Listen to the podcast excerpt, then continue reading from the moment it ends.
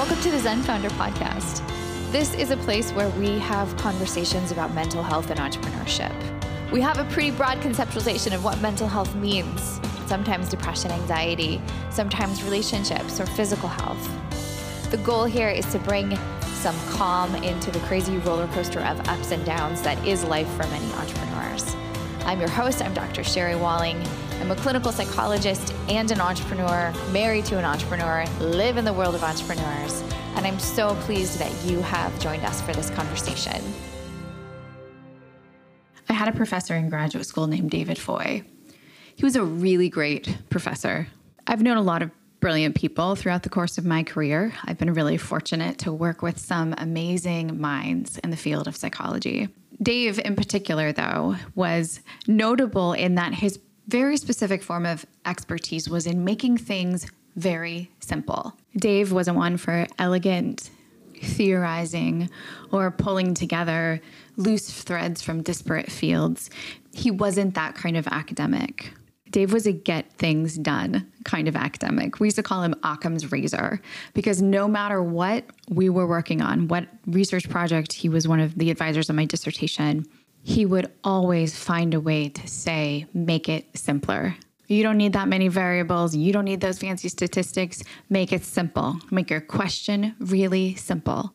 He was a pioneer in the area of post-traumatic stress disorder. He himself was a Vietnam veteran and certainly had the sense that he wasn't studying, thinking about, seeking to understand trauma in humans just for the fun of it. He wasn't trying to build a career. He really wanted a clear sense of what breaks people and how to prevent that from happening. He taught this seminar in my graduate program that was cognitive behavioral treatments for post-traumatic stress disorder. So very specific kind of therapy for one specific diagnosis.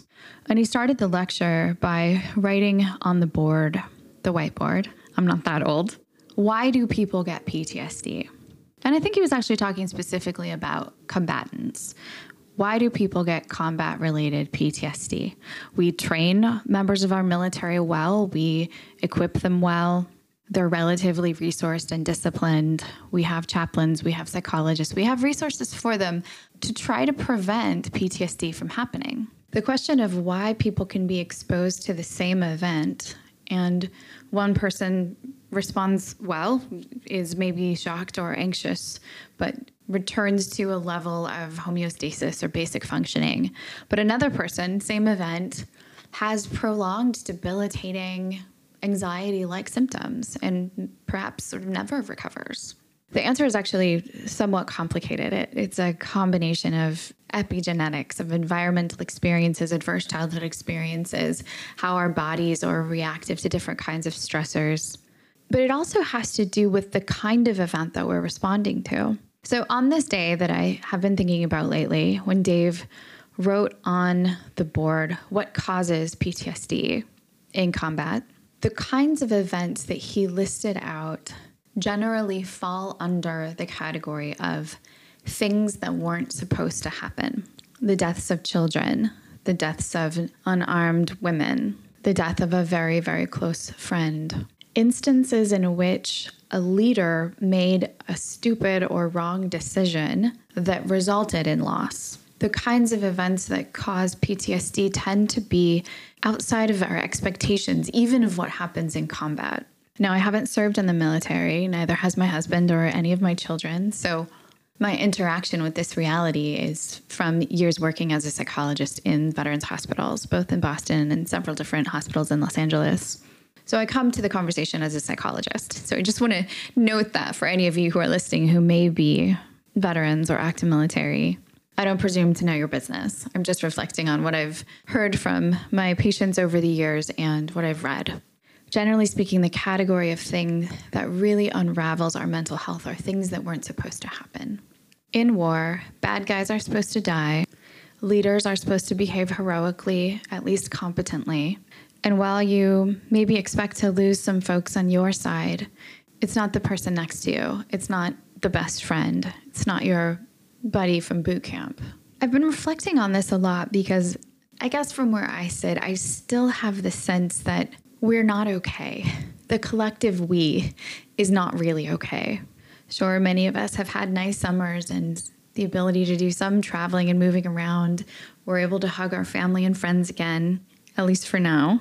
But I get the sense that there's still an uneasiness. There's a jitteriness that's taken place inside of us that lands solidly in the direction of not okayness. One of the things that I think is really driving that is this general sense that the voices that we hear in leadership can't really be trusted. I think the pandemic really unraveled us as a Western society's ability to feel like our leaders are making good choices. And really, no matter where you sit across the political spectrum, there's some deep cause for uneasiness. The flip-flopping guidelines, the lack of clear, consistent science, differences between states, perceived incompetence or callousness. I think a lot of people really feel like the leaders aren't good leaders. And that's a pretty big problem for our mental health. Yes, we as entrepreneurs often take on a heavy load of self-leadership. We take responsibility for our paychecks, we build our businesses, we are assertively and independently crafting our lives. Most of us become entrepreneurs because we like a lot of autonomy and we really don't like taking directions from other people. But even for those of us who really embrace a high level of self-governance, it sure is a time when it'd be helpful to have some useful resources. And I think the pandemic has really created this sense that there's nobody here to help. There are no measured, benign, competent, really, really well-informed grown-ups who are coming to save us or even really give us any guidance. And on one level, we may think, that doesn't matter. I'll do it myself. I'll take care of it myself. I know how to read. I know how to research. But also on some level, that's not really how humans are built. We are built with some orientation toward our tribe, toward our fellow members of the species. We look to others in times of crisis for a double check. Are you getting immunization? Are you wearing a mask? That's what it means to be, in some ways, a herd species or a tribal animal. So the lack of meaningful help and trust in leaders really is exhausting for us on some level as humans. Thinking back to the PTSD literature for a little while, I read a book in graduate school called Achilles in Vietnam by a psychiatrist named Michael Shea. Really excellent book. He told a lot of firsthand accounts of soldiers who had had really horrible things happen in the context of their deployment to Vietnam. And among them, the most traumatized seemed to be when the leaders failed. They either ran, they did something stupid, they got people hurt, and it broke something in those soldiers. It broke that fundamental ability to trust. We don't think about trust as being essential to healthy human development, but it is. If we think about Erik Erikson's very first stage of human growth is trust versus mistrust. Our initial question, our hypothesis that we first test out when we arrive on the planet, can I trust my caregivers? Will my mother feed me? Will my father pick me up when I need to be picked up? Trust is a fundamental part of who we are. And when it's gone and the stakes are high, it's quite a burden on us. There's a little bit of panic there. There's a little bit of fracturing of our worldview when that's the case. I think the other thing that's really contributing to a sense of disease or not okayness is the burden of unpredictability. And of course, this has been pervasive with us throughout the pandemic. Will my kids go to school next week? When will I be able to see my mother again? Will I have a job in 2 months? Even if we're doing our best to try to stay focused on what's right in front of us or what's most controllable, somewhere in the back of our brain, we're contingency planning. We're accounting for all of the unpredictabilities, all of the things that may need to be canceled or moved, shifted and adjusted. Trying to anticipate how we're going to have our meetings with our team while we're also taking care of toddlers. That over and above, the sense of possibility that we or someone that we love could become seriously ill or even die from COVID. Our brains have been working really hard to deal with unpredictability for quite a long time. And I know in a lot of ways things are better. I'm not making the argument that this is how we should be functioning. I'm just making the observation that this is what I think is happening. People are quitting their jobs. People are lingering in burnout. Anxiety abounds. And it may be really subtle inside of you. It may just be this little place in the bottom of your stomach that feels a little bit heavier. And no, I don't mean the extra 15 pounds you put on over COVID. I mean a little knot, a little tension of anxiety, a little tension of unease, dysphoria. Even though in lots of ways things are better, even though kids are getting ready to go back to school, even though events are on the calendar, I don't mean to dismiss any of those positive signs. But I do think we have to be really aware of this lingering unease, or I guess dysphoria is my word of the day, and treat it really gently, gently within ourselves, gently within our team members. Often that sense of feeling not okay or feeling off gets translated into irritability. It's not quite depression. It's not quite sadness. Maybe it's kind of like anxiety, but it certainly comes out in our relationships with other people. So in my consulting life in the last couple of months, I've had lots of really tricky interpersonal situations to help mediate. And most of them are a case of good people behaving badly, or good people losing perspective, being irritable, being short-sighted, quick to blame, not thinking about their words or the implications of their statements. And I don't mean to dismiss it, but I just get the feeling that people are really tired. The problem, though, is that a lot of us are telling ourselves I shouldn't be tired because things are better. But I might suggest that we may still be tired from the first round, from the months and months and months of accumulating mistrust and uncertainty. Those kinds of experiences, the things that shouldn't happen category of things, really disrupts us. When the stakes are high and leaders don't lead well, and the conditions we must live in and respond to are unpredictable, we begin to fray and fragment. And when we have to do that for a very long time, it becomes harder and harder to recover from, harder and harder to reestablish a worldview in which people are competent and reasonable, and the world is relatively predictable. Perhaps that sounds overly simplistic, but on some level, that's what all of us are after. That's what all of us are going for. We do our best work as humans. We thrive when the conditions are fairly predictable and the people around us are competent.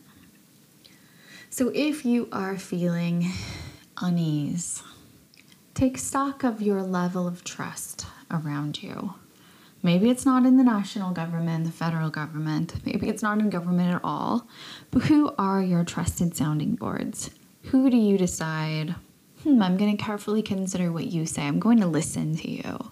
Maybe that's your partner. Maybe it's some friends. Maybe it's your personal doctor. But you almost want to consciously cultivate trust. Choose how to grow your trust. Increase the trust in those around you as is reasonable. And I might also minimize the amount of exposure that you have to voices that you don't trust. The challenge is, of course, that makes us more polarized as a society. We only listen to the people that we agree with.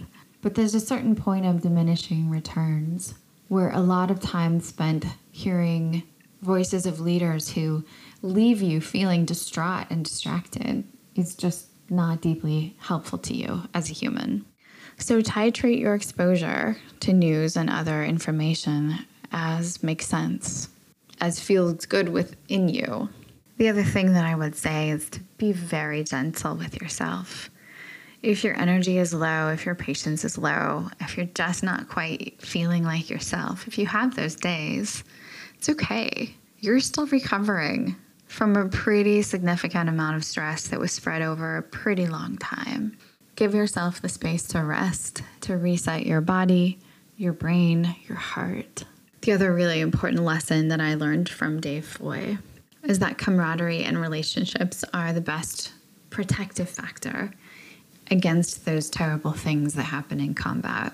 Incompetent, unpredictable people break us. Competent, reasonable, predictable people help to heal us. So if you are feeling not quite yourself, reaching out and really connecting to those around you can be hard, but probably one of your most productive efforts. Wishing you well on the journey. Thanks for listening. Thanks for listening. We'll be back in 2 weeks with a new episode of the podcast. In the meantime, feel free to check out zenfounder.com for lots of resources about the kinds of conversations that we have on the podcast. You can get information about working with me, about maybe joining a Zen Tribe. It's sort of like a mental health boot camp for entrepreneurs. We also have lots of content on our blog, links to resources in our courses and books for sale. So check us out there, and we hope to provide anything and everything that you might need to make the entrepreneurial life a little bit easier.